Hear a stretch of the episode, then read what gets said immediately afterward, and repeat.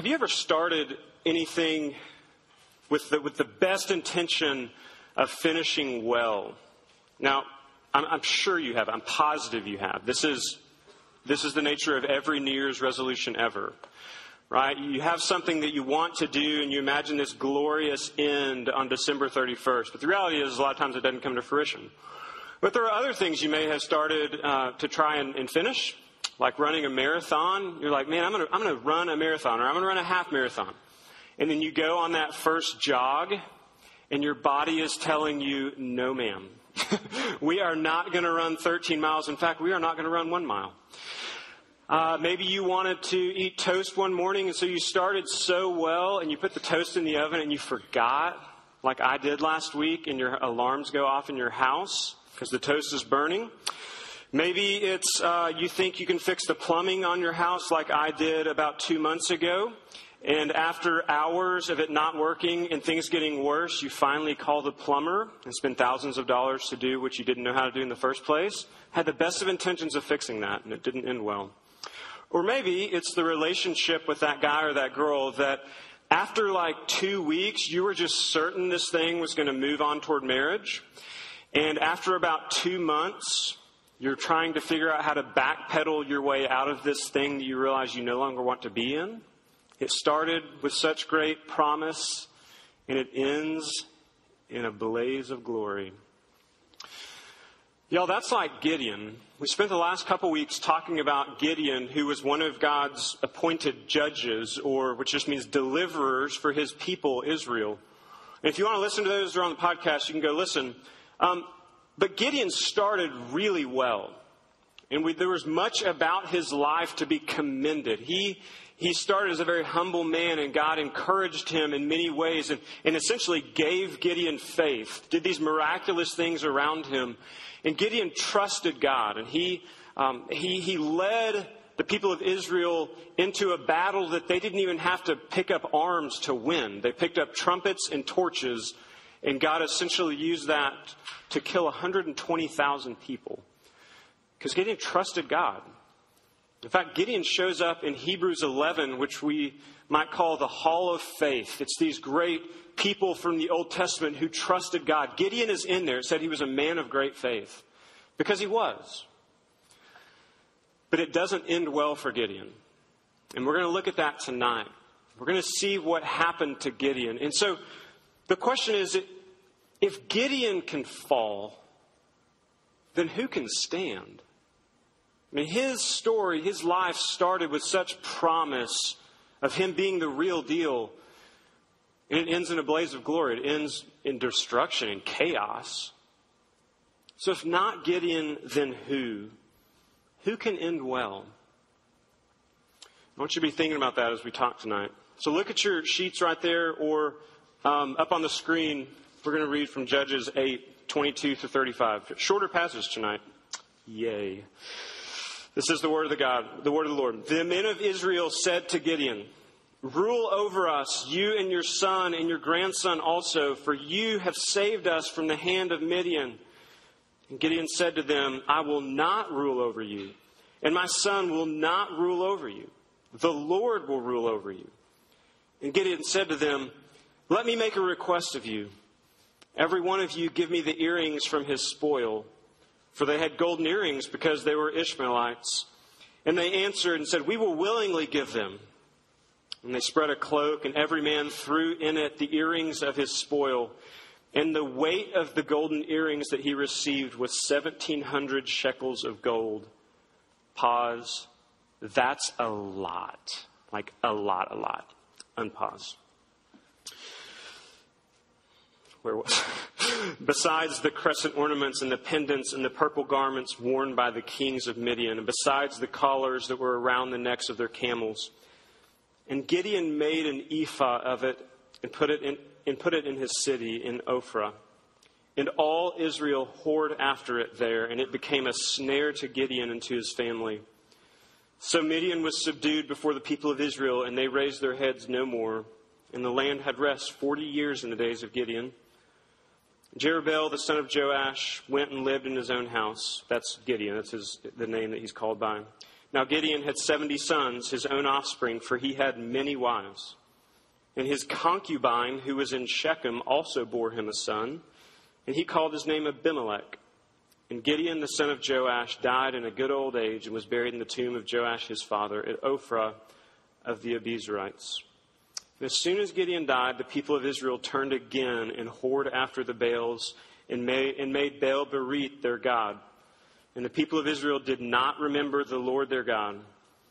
And they did not show steadfast love to the family of Jer- Jerubbaal, that is Gideon, in return for all the good that he had done to Israel. This ends the reading of God's word. Gideon started so, so well, and he finishes so, so poorly. What happened to Gideon? We're going to look at that question in three ways tonight, and they're in front of you in your handout, and they're going to be up on the screen. And the first thing I want us to look at and consider is that there is a real danger in having good theology. I would add on the front end that having good theology seems like it would be better than having bad theology, and maybe it is. But there is a real danger in having good theology. Let's talk about this through listening to me talk about playing baseball as a kid. When I was a kid, I began, I began playing baseball in T-ball. And I was pretty good. At least my mom told me I was. And so I decided I would take that to the next level. So I did. Went and played coach pitch. And I wasn't terrible. So I basically decided that baseball was the thing that I was going to give my life to. It was going to be my sport. Okay, so what that meant for Brent Corbin was I was going to start asking for all the gear at Christmas and on birthdays. So I would get new gloves and I would get new batting gloves, which were like a status symbol. Um, and I would get wristbands and armbands because that made you look good. And, um, and so I did. I would show up at these baseball games, baseball practice, and I played the part. I had black stuff under my eyes. I would go to the store and get cans of beef jerky and put it in my pocket and act like I was dipping beef jerky. True story. I also collected the cans. I had about 200 of them. Bizarre. So, um, I, I, from the outside, I looked like I was a good baseball player. But something happened around sixth grade in baseball for me. Actually, it didn't, it didn't happen for me, but it happened for everybody else. And it was a little thing called puberty, as the kids say. And puberty was bad news for Brent because uh, apparently, other guys were starting to do this in sixth grade, but I wasn't. And so, what that meant is the ball was coming harder when I was up there batting. And also, when I was out there fielding, the ball was coming harder because all of these other guys were getting stronger and they were able to do things that I wasn't able to do. And so I looked like a baseball player on the outside, but inside I was terrified. And so in seventh grade, still having not yet gone through puberty, I decided I would play golf instead. In the first part of chapter 8 in this book that we didn't read, Gideon has a little bounce in his step. At the end of chapter 7 that we talked about last week, Gideon had, had won this war through doing nothing except trusting God, which is everything.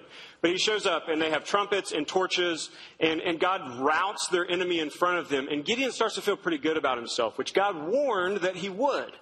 God told Gideon, You will become boastful if I let you go out and do battle against them by yourself. And so God went out and did battle for him, and Gideon still became boastful. And so he goes out and he's got a bounce in his step, and he, he actually starts killing a few people on his own. He thinks he's, he's kind of it. That he's becoming this good leader, this well respected person. And he kind of is. Because if you look in this passage in verse 22, the people of Israel come up to him and say to him, Gideon, rule over us. You and your son and your grandson also, for you've saved us from the hand of Midian. Now, look, this may sound very innocent. And if you were probably just picking up the Bible, reading through this, you would pass right over this because it, it doesn't seem to be anything that wrong with this. You see, except this one big thing. Until this point in the Bible, in all of the Bible, God Himself had been raising up appointed people, judges, leaders, Moses, Joshua, Gideon, and all these other judges. God had been appointed them and calling them to go and lead His people. It was God's initiative to do that. And in this passage, what we see is a shift.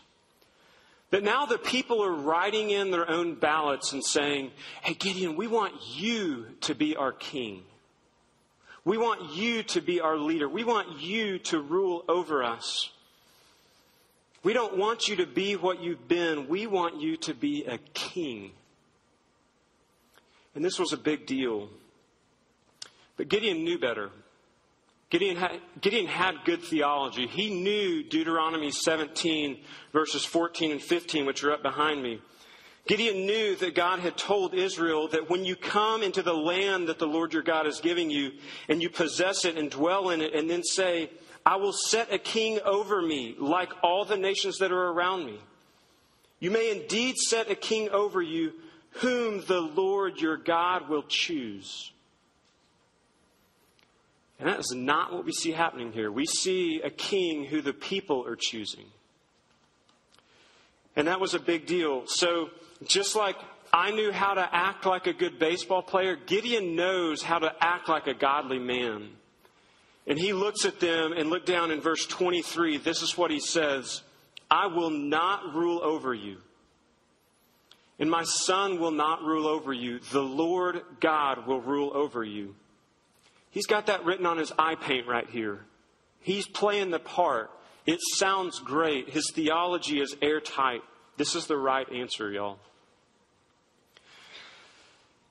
But what unfolds in this passage shows a totally different story. Because you imagine Gideon kind of giving the right theological answer, and you kind of see him come over to the side and start talking to his friends and be like, Hey, you think I would make a good king? You really you think I would be pretty good at that? Hmm. Okay, I tell you what.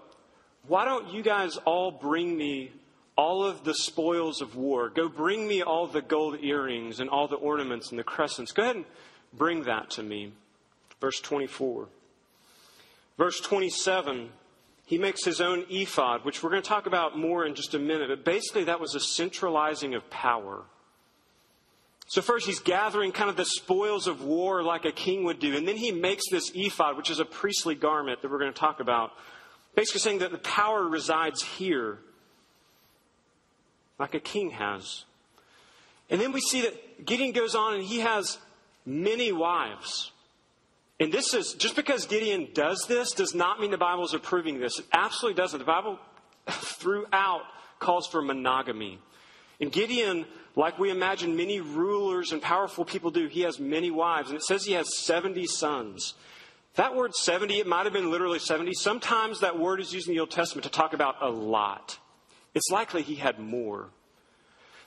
But he had one son in particular from a prostitute. Oops. Um, he had one son from a prostitute. He names him Abimelech, which sounds like every other Hebrew name, kind of bizarre. We don't really know what to do with that. But they would have known what to do with that. Because the name Abimelech means this My father is king. Ab in Hebrew is father, E is my, Melech is king. My father, king. Gideon named his son, My father is king. Gideon had right theology. He said, No, no, no, the Lord, Yahweh, is our king. But I'm kind of your king. I'm really comfortable in that role. I like what that's going to afford me, I like the power that's going to give me. I'm your king. I looked like a good baseball player right to the very end, but my heart wasn't in it. Gideon looked like a good judge. He looked like a godly leader for Israel. He had the right theology. The Lord is king, but his head was disconnected from his heart. His actions and his, his functional day to day theology wasn't good. What flowed out in his life was, was something totally different. He thought himself to be king. And in fact, verse 23 right there, when it said the Lord is king, that's the last time that the name that Gideon talks about the Lord at all. It's almost like he forgets who God is, and in so doing, he forgets who himself is. He forgets that he is just someone, a normal person who is reliant on God's grace, and he starts to think that he's something so much bigger. And what happened to Gideon, y'all, is what happens to a lot of us. That we know something intellectually about God. We may have really good theology, airtight theology. We, know, we may know a lot of things about God, but it has not dropped that 18 inches from our head to our heart. And it is not flowing out in our life. And friends, you may, you may be completely orthodox in what you believe to be true about the gospel and about God and Jesus and the whole deal. But if your orthodoxy does not lead you to orthopraxy, if your right doctrine does not lead you to right practice, then you don't have right doctrine. Then there is some kind of disconnect in your life. So, what does this look like? What does this disconnect look like? You may have good theology. You know that racism is ugly. You know that denigrating people based on anything at all is ugly. You know that in your head. But because you care so much about what people think about you, when you're standing around in a group and people make some kind of slight comment about someone who may be different than you, or from a different background than you, or from a different socioeconomic class than you, or of a different race than you, because you so much want them to accept you, you say nothing. And so your good theology doesn't matter at all because it's not leading to good, good action. It also may look like this. You have right theology and you, you know in your head that people matter and that relationships are important. But functionally in your heart, what you believe to be most true is that success and accomplishment and academic achievement are the most important thing. And so anytime uh, you think about spending unstructured time with someone, you think of that as a waste of time, not an opportunity to build a relationship. So you may have great theology. Yes, I love people. But if the functional thing in your life says grades are the most important, then your good theology doesn't matter at all. Because you're showing yourself to not believe that. How about this? You have good theology. You know that God loves you and accepts you as you are. But so long as you, as you crave and believe that affirmation and approval and acceptance by all the people around you, whether guys or girls or whatever, as long as you believe that that's the most important thing in your life, then you will have a hard time saying no to them when they ask you to do something. You'll have such a hard time at the, at the, thought of letting somebody down because you've decided, I can't do that. I'm not someone who lets others down. I'm a yes person. I'm always smiling and I'm always happy and I'm always showing up and I'm a good time. And so to, the thought of letting somebody down crushes you. And so you just say yes and yes and yes and yes, yes. And though you say that what God says about me is the most important, if functionally you don't believe that, then your good theology doesn't matter. You may know so much about God in your head, but like Gideon, if your heart is inclined to something else, then, friends, you're showing that you actually believe and are living for something other than God, the God who your theology is all about. So, what do we do with this? What do we do with it? This is all of us, by the way. What do we do when we find out that maybe we have this belief system that we say is true, and yet functionally at a street level we're living for other things? The first step I would suggest is that we have to recognize that these are not small things. Like we can't just say, oh yeah, gosh, that's me. Guess I'll be better next time. These are big deals. These are big deals at a heart level. They are not pebbles, they are boulders in our heart. And so we have to see them for what they are. They're, they're important. They're, they're sin. This is what sin is, is to live for anything other than God at any level. So we have to call it that. And, and the Bible says we need, to tr- we need to treat sin seriously, and we have to take it seriously. So how do we take it seriously? If you see it, if you, if you can notice something about your heart, then the very first thing you do is you go to God with it and say, God, I see this. I acknowledge this. I confess that I'm living for this other thing other than you. And I just need to tell you that. I need to confess that to you. So help me. Give me strength to turn away from it. This is called repentance. It's confession and, and also turning and, and seeking to live differently. So maybe it means you don't respond to the text by saying yes. Maybe it means you say, Sorry, I can't do that. Frowny face. Maybe it means that, that you say yes to hanging out with the person when they ask you to instead of saying, No, I need to study. Maybe it means that you say, No, I'm not going to have another drink. I've had enough.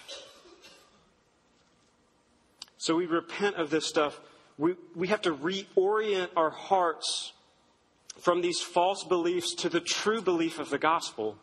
That God says, i have already given you everything that you need. I've already said you're significant. I've already said that I accept you. I've already said that I will give you joy.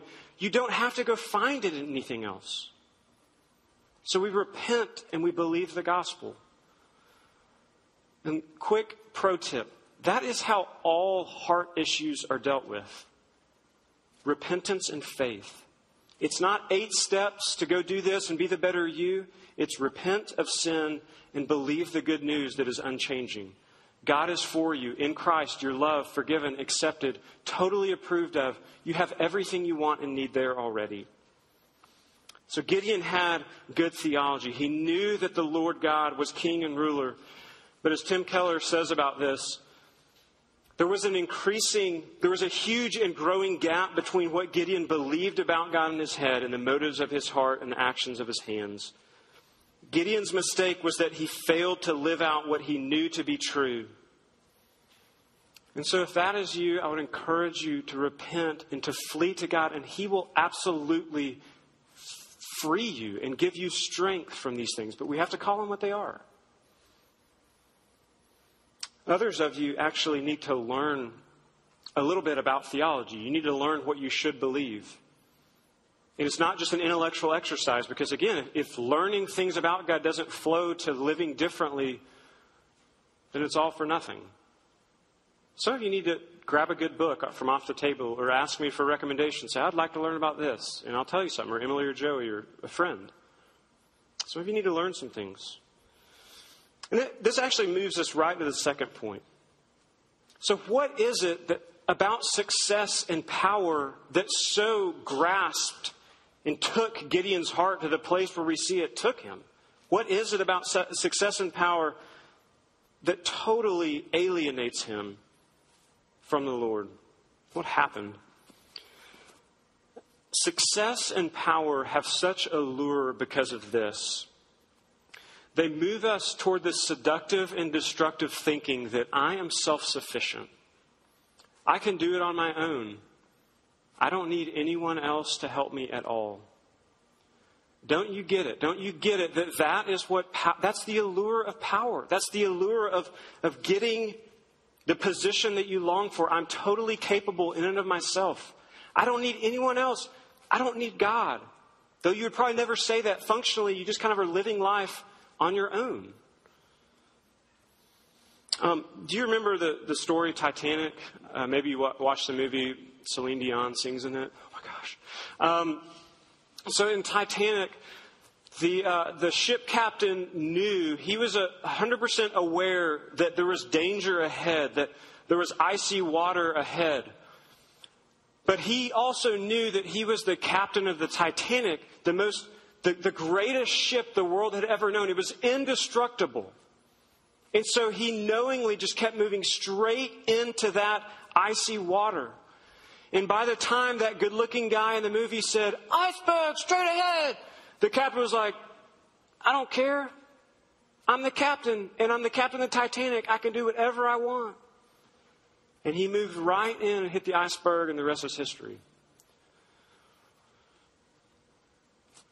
Gideon thought he was fine.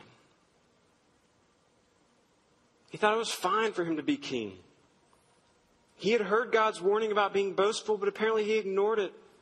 Maybe he, he was hiding behind his good theology. I don't know, but whatever the case, the allure of power and success overcame him.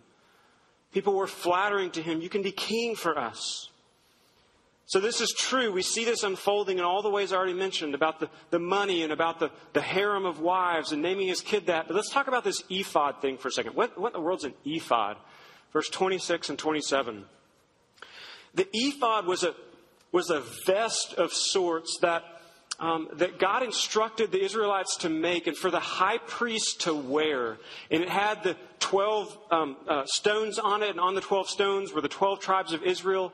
And only the high priest was supposed to wear it. And he was only supposed to wear it in the tabernacle, which was the tent. It was like the church for Israel, it's where God met them. So only the high priest and only in the tabernacle. And at this time, most likely, the tabernacle was at a totally different place. It was a place called Shiloh. And so when Gideon goes and says, huh, yeah, bring me your gold. And when he takes that gold and makes himself a golden ephod, what he is saying is unmistakable. He is saying, hey, you guys don't have to go over there to that place to meet with God. You can come right here. I can, I can kind of be a priest for you. I can, I can talk to God on your behalf. I can do this on my own. I don't, we don't need that other place. And so what Gideon's doing is he's saying, I, I will gladly, I will gladly take that power. I will gladly let me be the one that you look to for your conversation with God and to confess sin and all this stuff. Keller says by making his own copy, Gideon is essentially setting up his own hometown as a rival place of worship. He wants to encourage people to come to him for guidance, to see his town as the place where God can be found. Gideon has used God to consolidate his own power and position so that he can so that he can have people serve him so that he can be their God, so that he can be their king. And it says right there that it was a snare to Gideon and to his people. I used to play Oregon Trail when I was a kid in elementary school. And in Oregon Trail, sometimes you would snare a rabbit and you would eat a rabbit. What does snare mean? It means captured. What this is saying is that, that Gideon thought he was going to capture all this power through making this ephod, but what happens is he makes this ephod and it captures him.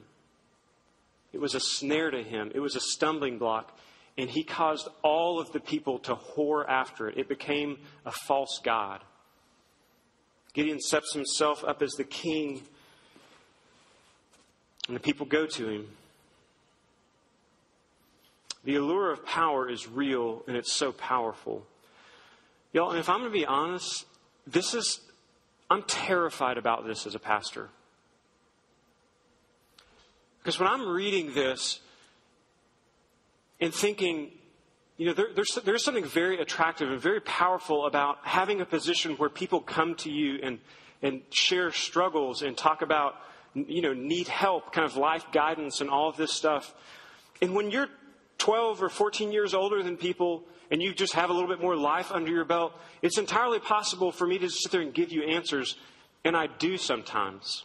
And some of you I need to say, I'm sorry, I've just, I've just given you answers of what I thought was best.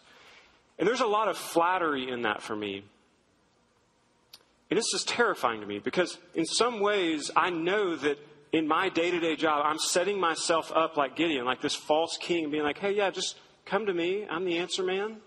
My phone number's right there on the back of the sheet. Come, I'll answer your questions. I'll help you with your problems.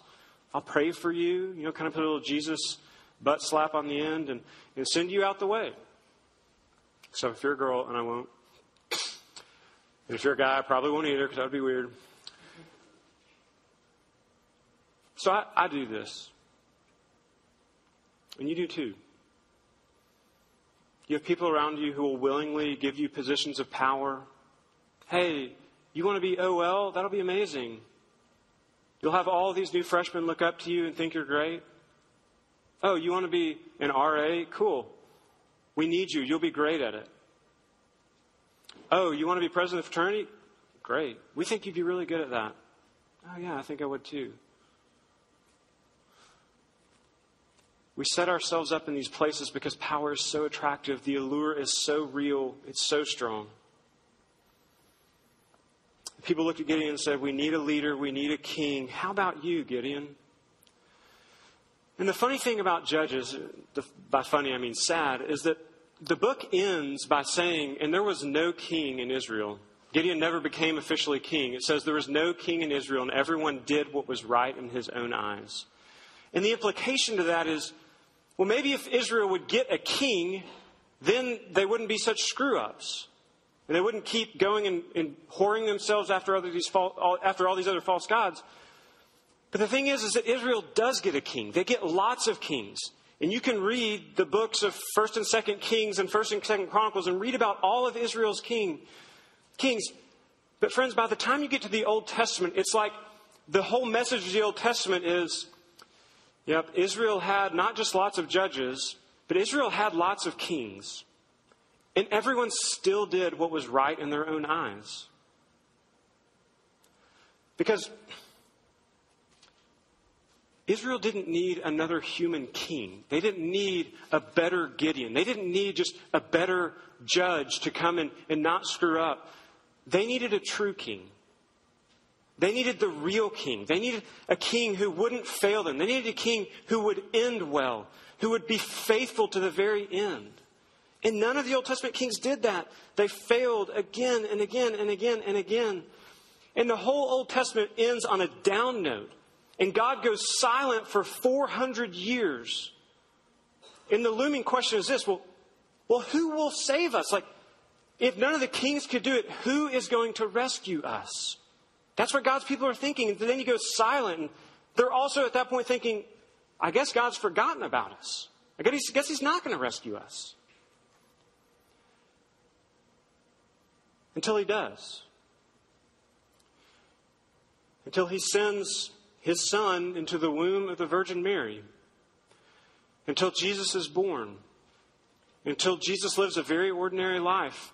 And when he's about 30 years old, Satan leads him out into the, into the desert to tempt him.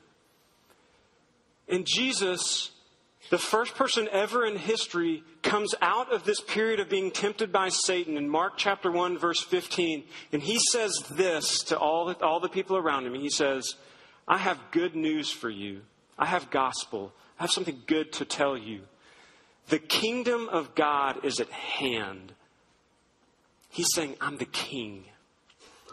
I'm the king that you've been waiting for, that you didn't even know God was going to send. You had given up on him, but I am the king and I'm the true king. And how does Jesus show us that he's the true king? In several ways. As the true king, and unlike Gideon, Jesus had every right to demand tribute from every single person in the world and to collect their money and to collect our things. And yet we see as Jesus, through the course of his life, he was poor. He basically had nothing. He ended his life without clothes on. He had so little. He was a king, but he gave up his riches so that you might share in his inheritance that he had already. He's the true king, and unlike Gideon, he was the tabernacle. He was the place of God's dwelling. John chapter 1 verse 14, John said, And the word became flesh and dwelt among us. The word dwelt means tabernacled. John is saying Jesus came and tabernacled among us. He was God's presence with us. So he didn't just put on an ephod, he, he was God in the flesh. And so, unlike Gideon, as the true king, G- Jesus resisted Satan's temptation to, to rule over people with power and to lord it over them and to kind of use his power to, to dominate them. Jesus took his power and he used it to serve people. He came and placed himself willingly under them. I didn't come to be served, but to serve and to give my life as a ransom for many. As the true king, he gives up his power. And as the true king, Jesus used his power to empower you. He used his freedom to give you freedom. You see, it was that in Jesus giving himself over to the authorities, willingly being enslaved, what he was doing by being led to the cross and killed was he was saying, I am giving you freedom from the sin that is going to kill you. Jesus is the true king. And when you realize that he loves you and he's forgiven you and that you are right with God because of what he has done, friends, you begin to be free you begin to be free from those other things that you're giving your life to, from the, the things that are your functional gods, the functional theology of your life that you're kind of believing. When you see that God is better than these things, that Jesus is the true king, it starts to drive out these false kings and kingdoms that we create. And unlike Gideon wearing the ephod, Jesus, as the true king, is the one to whom you can come and find direction.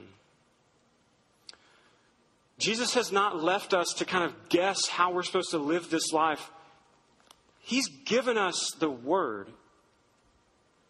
And Jesus, as the good king, has, has equipped pastors and elders of his church as under shepherds to come and lead you and guide you. And as they're rightly interpreting the word and pastoring you and counseling you toward that end, Jesus is demonstrating that you can come to him for direction in life. And so I'm not saying don't come to me and talk. It's a heart issue for me. I have to repent of my desire to be powerful. And then I have to know that God is going to use me and He's going to use other pastors toward His ends because that's what Jesus does. He's a good king and He takes care of His people. And so as you think about your life, if, if Jesus is the king of your life, then that means you can stop trying to be. Do you realize that? That if Jesus is the true and good king over your life, then, friends, you can take this supposed crown that is burdening you from day to day, you can take it off and set it down, and you can rest. Because Jesus is rightly wearing the crown. He is actually in charge. And you can trust him. He loves you. He's for you. He has given everything so that you might have everything. Because I promise you this you will either labor to be king of your own kingdom, or you will find Jesus to be the king of the whole world, and you will find rest in his kingdom. And they cannot exist side by side. Jesus is not going to share his kingship with you. But the good news is that he's the king who laid down his life for you, so you can trust him. He's for you. He is the Savior King. He's the one whose story on this earth did not end well, so that yours can. Do you understand that? Jesus' story ended terribly at the cross.